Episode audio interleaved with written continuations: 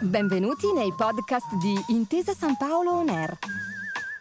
Un luogo dove vengono condivise idee, voci e soprattutto storie. Buon ascolto.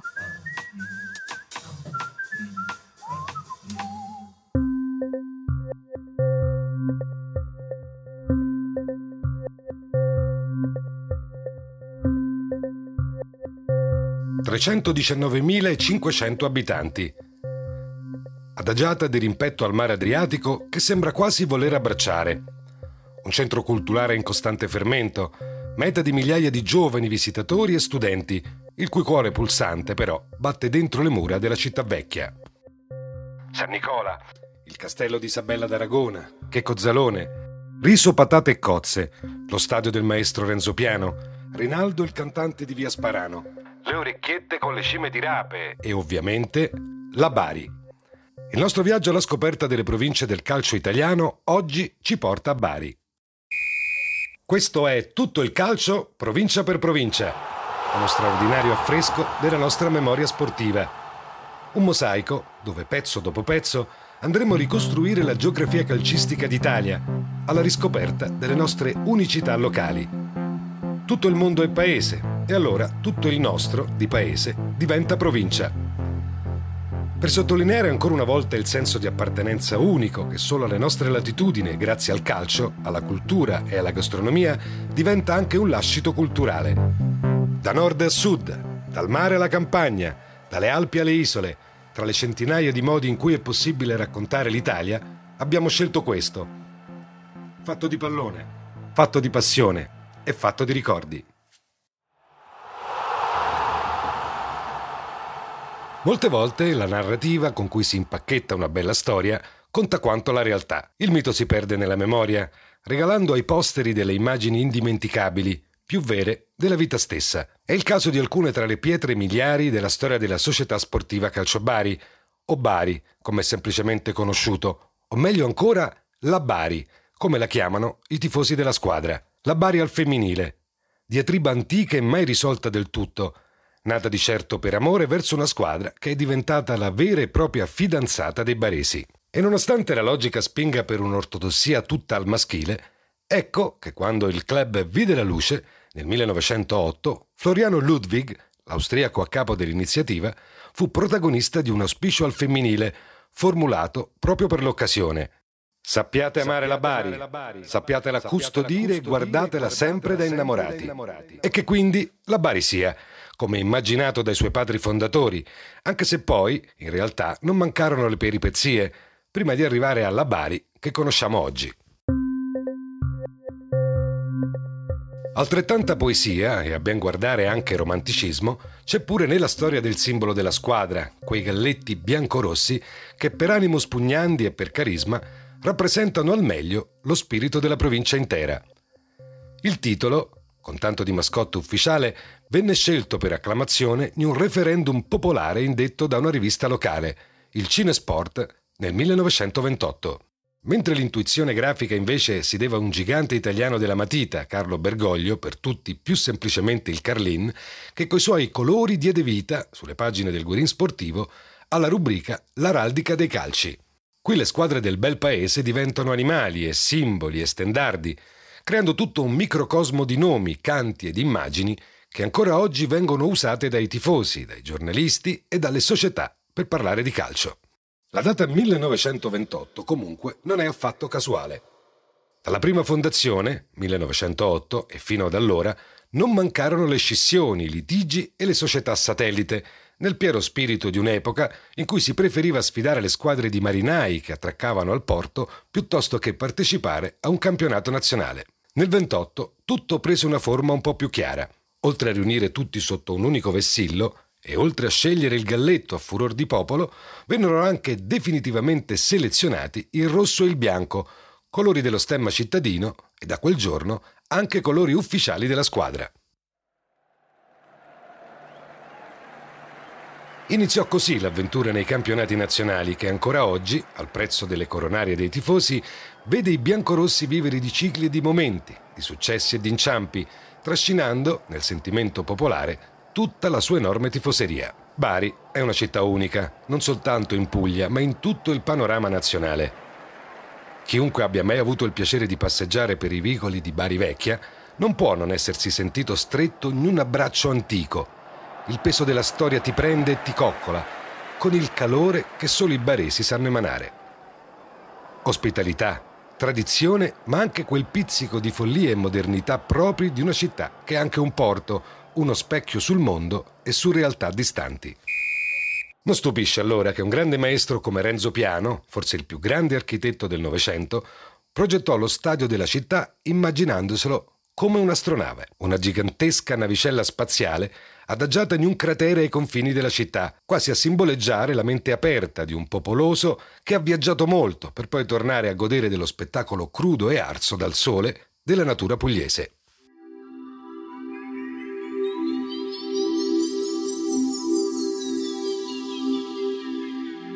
Futuro e passato nella stessa cartolina, la perfetta sintesi della provincia intera. Lo stadio, opera ingegneristica ammirata in tutto il mondo pallonaro, venne progettato per i mondiali azzurri d'Italia 90, quelle delle notti magiche per intenderci, e sarebbe diventato una delle bolge dantesche di tifo calcistico più calde di tutto il paese. Basta una scintilla alla città e alla provincia per riempire gli oltre 50.000 posti del terzo stadio più grande d'Italia. La categoria non conta, non ha mai contato per davvero qui. È la passione, pura e semplice, che trascende il risultato e che trasmette il sentimento di osmotico amore che da sempre esiste tra la squadra e la tifoseria.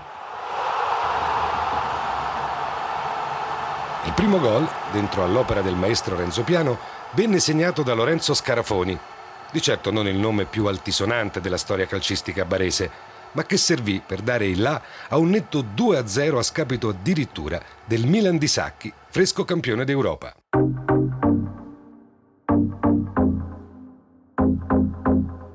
Scarafoni, che da calciatore diventa metafora, in piccolo, della grande capacità della squadra di fare imprese impossibili. È impossibile da scalare. Deve essere sembrata anche la montagna che i ragazzi di Mister Fascetti si trovarono davanti la sera del 18 dicembre del 1999 al San Nicola. Manca poco a Natale e l'Inter è, come sempre o quasi, un Inter di fenomeni. A partire dalla panchina dove siede Marcello Lippi, che di lì qualche anno sarebbe diventato leggenda azzurra a Berlino. In campo invece presente tutta la cristalleria nerazzurra. Bobo Vieri, il Cino Recoba con il suo sinistro da PlayStation, Javier Zanetti e Roido De Mondi. E poi Roby Baggio, Zamorano e Laurent Blanc. Un altro di quelli che dal campo alla panchina non ha mai smesso di vincere. È l'anno in cui la Lazio vince lo scudetto per un misero punticino sulla Juve dopo la sciagurata trasferta di Perugia. La Bari, dal canto suo, visse la solita stagione sull'ottovolante, grandi risultati, un pubblico tra i più rumenosi e caldi d'Italia e una salvezza sofferta, con il quattordicesimo posto finale che vale l'ultimo biglietto rimasto per restare in Serie A. Per sfidare l'Inter di Lippi quella sera, Mister Fascetti si affidò ad un attacco di neopatentati composto da Ugo Ciuwu, detto Ugo, Enni Naia e da Antonio Cassano, il figlio di Barivecchia. 18 anni il primo, 17 il secondo. La partita la apre proprio Ugo, che quando vede il pallone rimbalzargli davanti in maniera perfetta, decide di sparare uno scaldabagno da 30 metri alle spalle dell'incolpevole Peruzzi. Corsa sfrenata verso la bandierina e San Nicola, incredulo di gioia. Giusto il tempo di rimettere il pallone al centro e l'Inter ha già pareggiato. Imbeccata del greco Georgatos e botta di Bobo, miracolo del portiere, che però sulla ribattuta non può nulla. Il resto della partita scorre sul filo dell'adrenalina, fino al minuto 88, quando il genio di Cassano si presenta al mondo. Lancio lungo, controllo di tacco, tocchetto con la testa, dribbling a rientrare e rasoiata di destro che per poco non fa crollare le mura dello stadio. 2 a 1 Bari e partita da ricordare per decenni. Antonio corse sotto la curva per esultare e venne travolto da tutti coloro che erano sulla pista di atletica a lavorare, con una giacca della Bari addosso. Era stato un figlio della città a portarne in alto il nome e in quell'abbraccio si racchiudeva tutto il senso di appartenenza di un popolo intero. L'appartenenza vale molto? Vale più di molto. Vale tutto.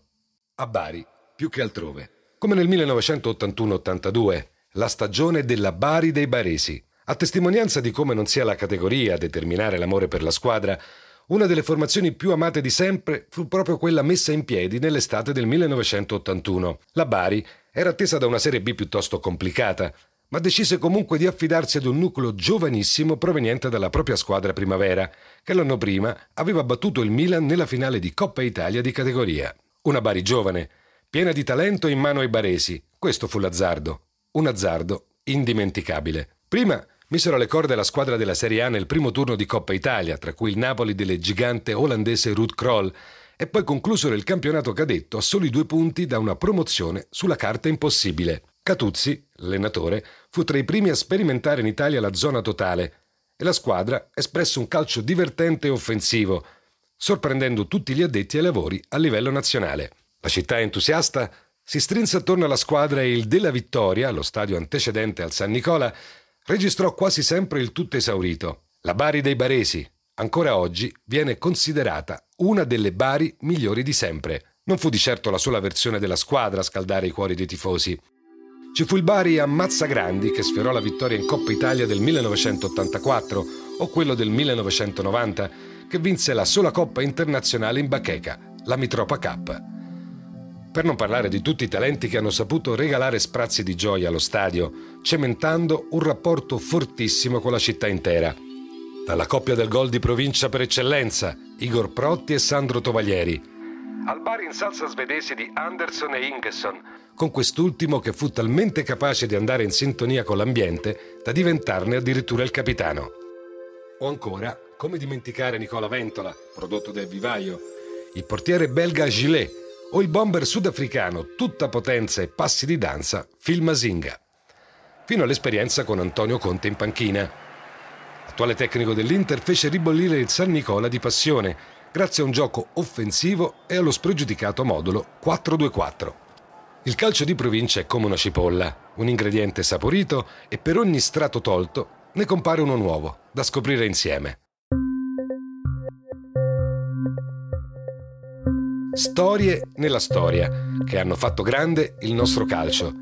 I Galletti e la Bari, Renzo Piano e la Città Vecchia. Questo è tutto il calcio provincia per provincia. Il nostro viaggio sulla DeLorean per le strade calcistiche d'Italia Nessuna autostrada e niente pedaggi, solo ed esclusivamente strade provinciali. Alla prossima! Grazie per aver ascoltato i podcast di Intesa San Paolo On Air. Al prossimo episodio.